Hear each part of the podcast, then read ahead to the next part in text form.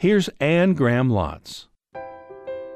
We'll never be held accountable for the guilt of our sin because He took that at the cross. So one day we're going to be held accountable for the way we live our lives. Not in a negative way, we're going to be rewarded for the things we've done according to His will in obedience to His word. This is Living in the Light with Bible teacher Anne Graham Lotz. Her message for today is titled Be Patient, Wait for Jesus. She reminds us to focus on who God is, in faith knowing that He has everything in His control. So be patient. Here's Anne teaching from Habakkuk chapter 1. Habakkuk focused on God's word, and then he focused on God's way. And sometimes we just judge God's ways too soon, you know. But as judgment falls, as things get worse, he gives us a little comfort. In verse 4, he says, The righteous will live by his faith. And I think he's saying, and talking about the people around us, not upright and wicked and all that, but but God knows who the righteous are. And it goes back to what we were talking about with Noah and living in that wicked world. And God, remember, it said, This is the account of Noah. And God keeps accounts, and He knows exactly who's righteous and who's living for Him in the midst of a wicked, corrupt society. So the whole world in Noah's day was wicked, everybody doing the wrong thing. But that didn't blind God to the one man who was doing the right thing. And God knows who you are and God knows who I am, and He knows the righteous who are seeking to live by faith in the midst of this wicked, corrupt society. So don't think that He's not paying attention, He's keeping accounts. And so as we go through the final hour, God knows who you are. And I believe He's going to protect us. And if He lifts His hand of protection, then He has a greater purpose, and we praise Him, okay? Because we live for His purpose and His glory, not necessarily for what we want, when we want it, how we want it, where we want it, you know? It's not all about me, it's about bringing Him glory, living for His purpose. And He will work out His purpose, He will finish what He starts in us. So then He pronounces five woes on the wicked. So Habakkuk is all upset about Babylonians being so wicked and used to judge Judah, who's not as wicked. But God then says, Habakkuk, I'm against all wickedness. I'm against all sin. And I think that's something we need to know. God is against sin, whether it's in America or Russia or Asia or China or the Middle East, Syria, Iran, South America. God is against all sin. He doesn't tolerate any sin. So now he's pronouncing five woes on sinners, period. It doesn't matter where you come from or who you are. In verse 6, he's against the greedy. So he says, and these are all start with woe. Woe to the one who piles up stolen goods, makes himself wealthy by extortion. And I think of Wall Street. I think of these big corporations. I think of, you know, people get rich quick and the proverb says that borrowing weakens a nation and enslaves us to the lender. And I see so many of our enemies, we owe so much to our enemies. And one day they're going to call us to account. And then verse 9 is the next woe Woe to him who builds his realm by unjust gain, to set his nest on high, to escape the clutches of ruin. Woe to those who build up their business at somebody else's expense. And you think of foundations, government administrations, organizations. Third woe is in verse 12. Woe to him who builds a city with bloodshed, establishes a town by crime. The ruthless, nothing stands in their way. Crime pays. And I think of Planned Parenthood. I think of the abortion industry. I think of Vladimir Putin. I think of Kim Jong un. I think of some of these dictators, Assad, you know, who build their kingdom through bloodshed. Woe to you. Verse 15. Woe to him who gives drink to his neighbors, pouring it from the wineskin till they're drunk so that he can gaze on their naked bodies. And with everything coming out of Hollywood, woe to you. The pornographer, the date rapist, drug dealer, abortionist, the pimp, the sex trafficker. Woe to you. God sees it and he's against it. And the idolatrous in verse 19 Woe to him who says to wood, Come to life, or to lifeless stone, wake up. All the other gods. And in our nation, we think we're not idolatrous because we don't have little Buddhas sitting around. But our idols are our entertainments and sports and coveting more. In fact, Black Friday comes in a week and people will go through the malls they'll be online they'll be shopping and gathering things that they can't afford and they don't really need but they're just a covetousness and the way that People market things, they make us want what we don't have and what we can't afford, and it's just idols. And the entertainment industry, sex is an idol. Who's on the red carpet and who's sleeping with who, and it's just a mess. So God's against it. Woe to you. And then he has a very solemn word in verse 20. But the Lord is in his holy temple, let all the earth be silent before him. And he's referring to a scene that takes place after Jesus comes back, after he sets up his reign on earth, after he rules here for a thousand years, at the end of the thousand years. There's a scene that to me is the most chilling, the most frightening in all of Scripture. And I'm going to try to describe it briefly to you.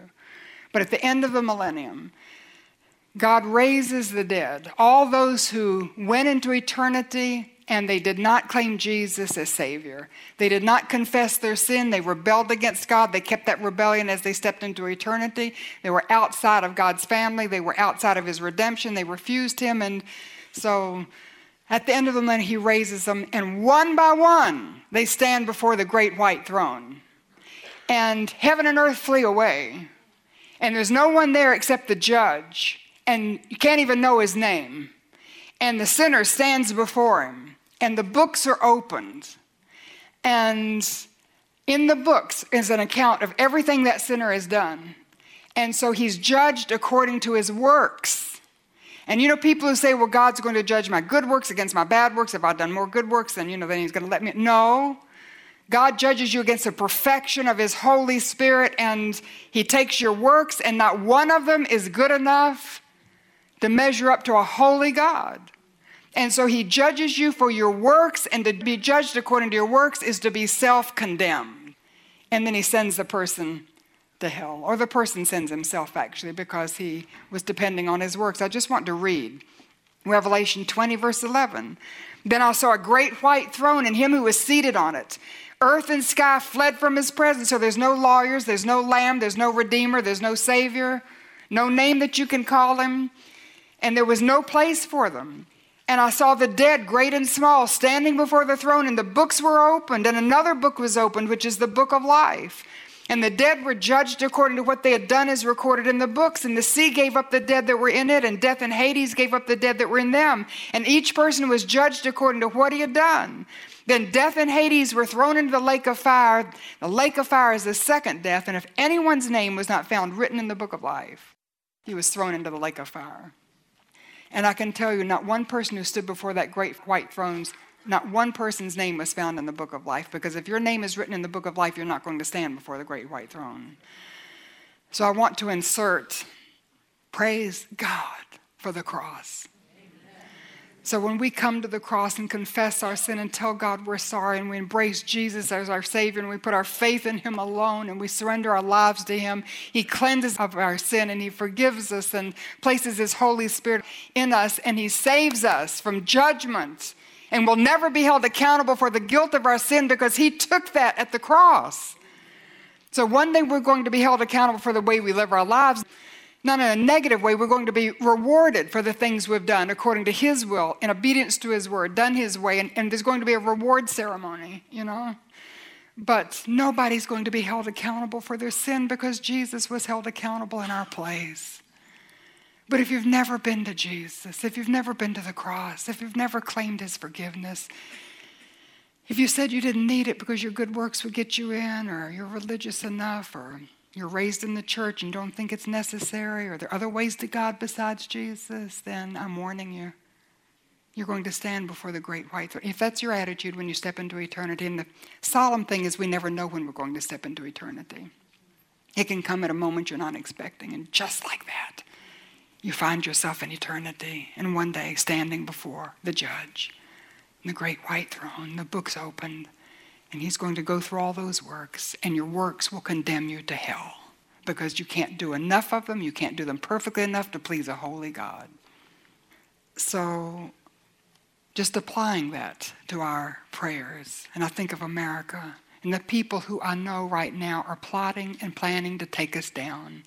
And they market things and they spin things and they deceive us, and they're evil and they're wicked and they're trying to get people to do things that they shouldn't do. And, you know, so one day God sees it all, and they're going to be held accountable. Kim Jong un, you know, and I pray that somebody would share the gospel. We would pray he would repent, but if he doesn't repent, can I just tell you, I'm thankful that there is a great white throne and he's going to stand before it and he can have his uncle killed and other people killed and people butchered and people in those gulags and treat people like animals. And one day the books will be opened and the judge is going to read out everything he's done and he will go to hell. So there will be an accounting for the bad guys. Do you know that? They can't get by with their badness and their evil and their wickedness. So focus on God's word and focus on God's way. He is righteous and He keeps accounts and He will hold them accountable. It's a very solemn thought. And that's one reason I feel that in this final hour, we would be sharing the gospel because of people step into eternity and they haven't found Christ, maybe because somebody like me hasn't shared the gospel, they're going to stand before that great white throne. And so when we share the gospel and we pray with them and we lead them to faith in Jesus, we're snatching them from such an awful experience. So Habakkuk, while he's waiting, he's wrestled, he's watched, and now he worships while he's waiting. And he's just coming, you know, God is telling him he's going to use the Babylonians. But let me just finish that thought because God held the Babylonians accountable. The Babylonians came in and they took Judah into captivity, and God used them for 70 years. They were in captivity, but when they came out of captivity, never again did they go into idolatry. And they have yet to recognize Jesus as their Messiah, but one day they will. But God brought them back. And so God then, because Babylon treated Judah so cruelly, he raised up the Persians and he used the Persians to judge Babylon. And then he raised up the Greeks to judge Persia. And then he raised up the Romans to judge the Greeks. And who will he raise up to judge America? Will it be North Korea? Russia? Iran? Maybe ISIS popping up everywhere? You know, and it just doesn't seem right to us, and we wrestle with it and we struggle against it, but God does everything right, and He accomplishes His purposes. He knows what He's doing. So at this point, Habakkuk just sort of falls back, and he's wrestled, and he's watched, and now he's going to worship. And he looks upward, and he worships the God of history. And in verse 2 of chapter 3, O Lord, I've heard of your fame. I stand in awe of your deeds. O Lord, renew them in our day. In our time, make them known. In wrath, remember mercy. And in this final hour, facing judgment. I don't know what it's going to be. I don't know how it's going to be. I don't know if it's going to be before the rapture or simultaneous, but as we're facing something awful, maybe it's just a disaster in your own home or your family or in wrath, remember mercy. When you hold us accountable, Lord, in wrath, remember mercy. And he could remember the God of history, the God in the past, renew your deeds, O Lord. And he could look back to Adam and Eve And you remember when they were caught in their sin and they were hiding in the bushes and God found them and he rebuked them. He judged them. He pronounced judgment on them. And then he slew the animals and he clothed them with the skins of animals and shed blood so that they could be clothed. And you wonder if the Creator had tears coming down his cheeks because he knew that one day he would be the lamb who would be slain to cover them and their sin and their shame and their guilt. And in wrath, God remembers mercy. And then Noah, when God said, I'm going to destroy the whole world, so make yourself an ark, because in wrath I remember mercy, and whosoever will may come into that ark. And then Abraham praying for Sodom. And God, if there are 10 righteous, would you spare Sodom? Yes, I'll spare it for 10. And Abraham goes the next morning where he had prayed and he looks out over the plain and sees smoke coming up from Sodom and he knows not even 10 righteous were there. And he knows that Sodom has come under God's judgment, but what he doesn't know is that God remembered Abraham's prayer and God dragged Abraham's nephew and his family out of Sodom because in wrath, God remembers mercy. Remember when they were delivered from Egypt? And they had 10 plagues, and the 10th one was the worst of all, when the firstborn of every living thing would die unless somebody put blood over the lintel of the doorpost and everyone under that blood would be saved when the angel of death passed over because God was going to bring judgment on Egypt, but in wrath, he remembered mercy and saved those under the blood of the Lamb. And Jericho, And Joshua went to take that enemy stronghold, the Canaanite fortress that was blocking their way into the promised land, and they went around it every day for seven days. The seventh day, seven times. The seventh time, they shouted and they blew their trumpets, and the walls came down, and the Israelites rushed in and they killed every man, woman, child, animal, except for the one little section of wall standing there with a scarlet cord dangling from the window, and it was the home of a Canaanite prostitute, Rahab, who desperately wanted to belong to the people of God and should save the spies. And in wrath, God remembered Rahab. In wrath, God remembers mercy. As America comes under his judgment, I know they're going to be glimpses of God's mercy because just as God is just and righteous and holy, He is also merciful and filled with loving kindness and faithfulness. And so Habakkuk is saying, God, do it again.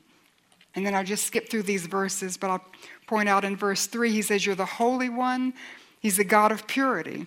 Verse 3, also, it's a glimpse of the second coming, actually, when he says, God has come from Teman, the Holy One from Mount Paran. Glory covers the heavens, his praise fills the earth, and he's got a glimpse into the future and the real answer to his prayer when God's people are made right with God and they're brought back to the land and everything is all right. It's at the return of Jesus. And so he sees down the future and the return of the glory of God filling the earth.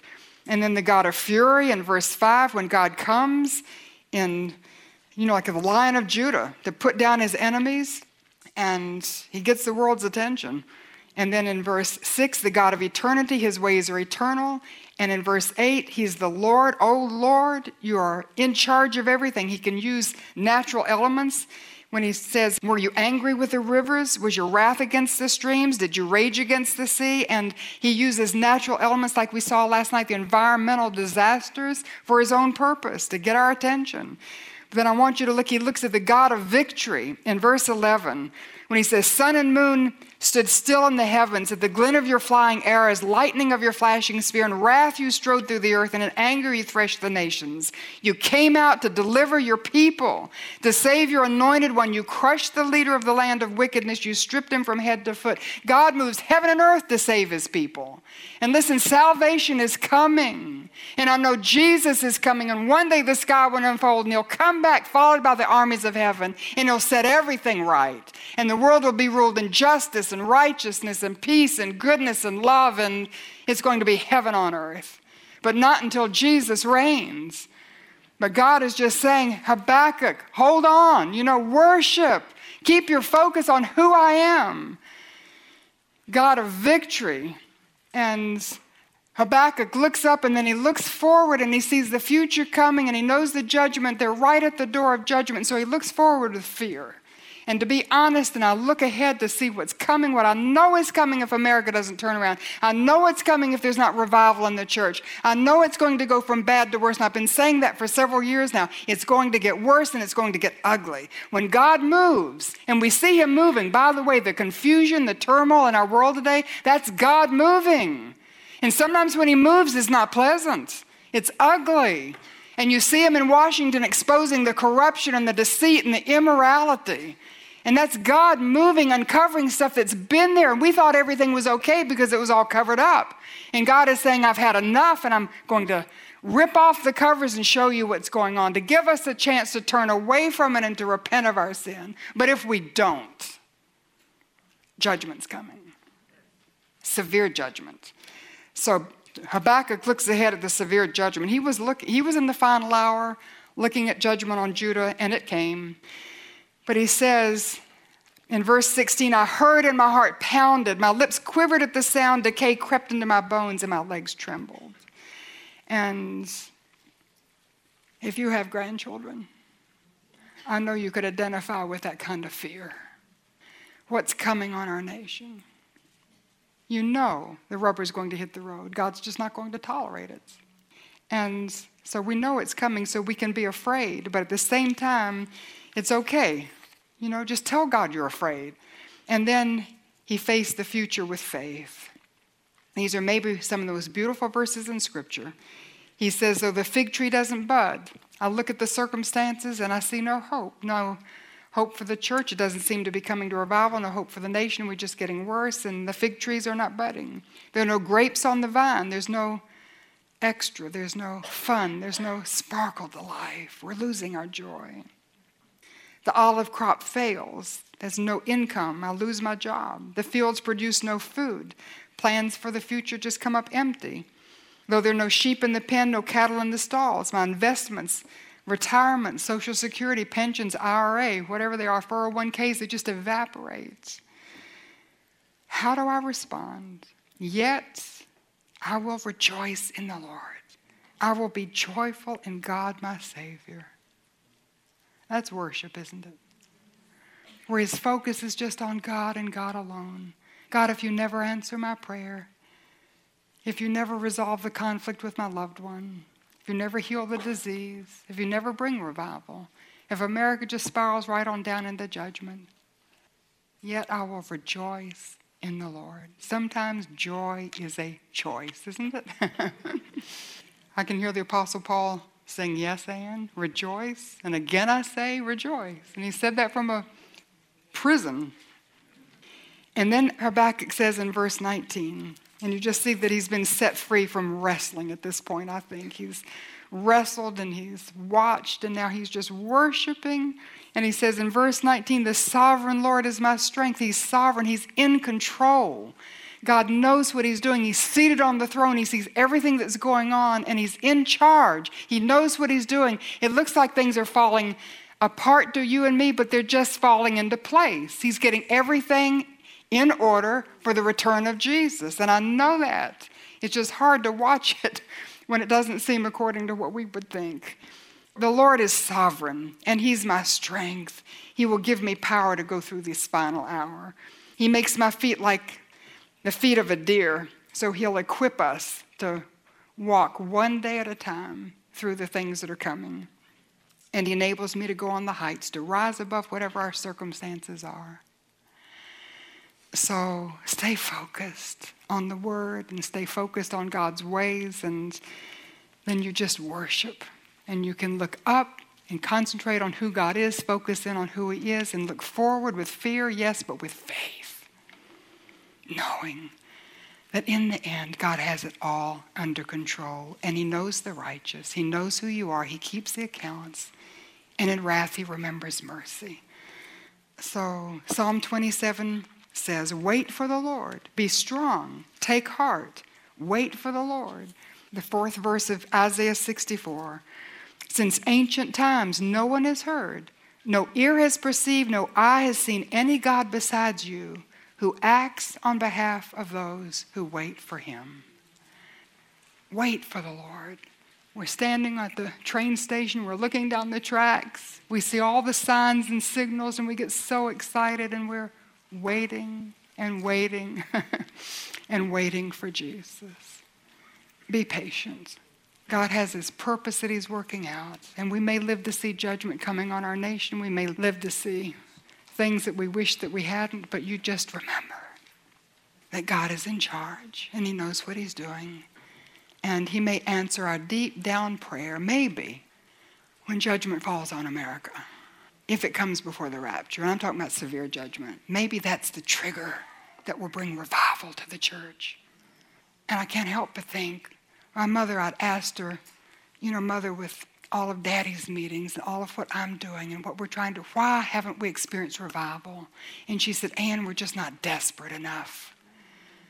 So God may make us desperate, and He may allow us to go through the first stages of severe judgment to make us desperate enough so the church will cry out and turn to God and will experience a revival and people will begin to see Jesus reflected in us and then they're going to want to come to know him and evangelism is going to take place and then the society will change and maybe we'll have a last great awakening before Jesus comes back and maybe that'll be triggered by some really tough things.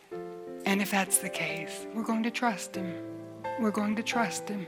And while we're trusting Him, we're going to rejoice because our God is sovereign and He's going to give us the strength and all that we need to do to go through these final hour one day at a time for His glory.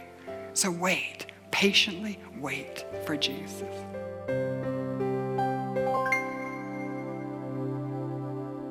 You've been listening to Living in the Light. And when you go to annegrahamlotz.org, there are free resources to help you in your study of God's Word. Anne's desire is that you embrace a God filled life, step by step, choice by choice, living in the light.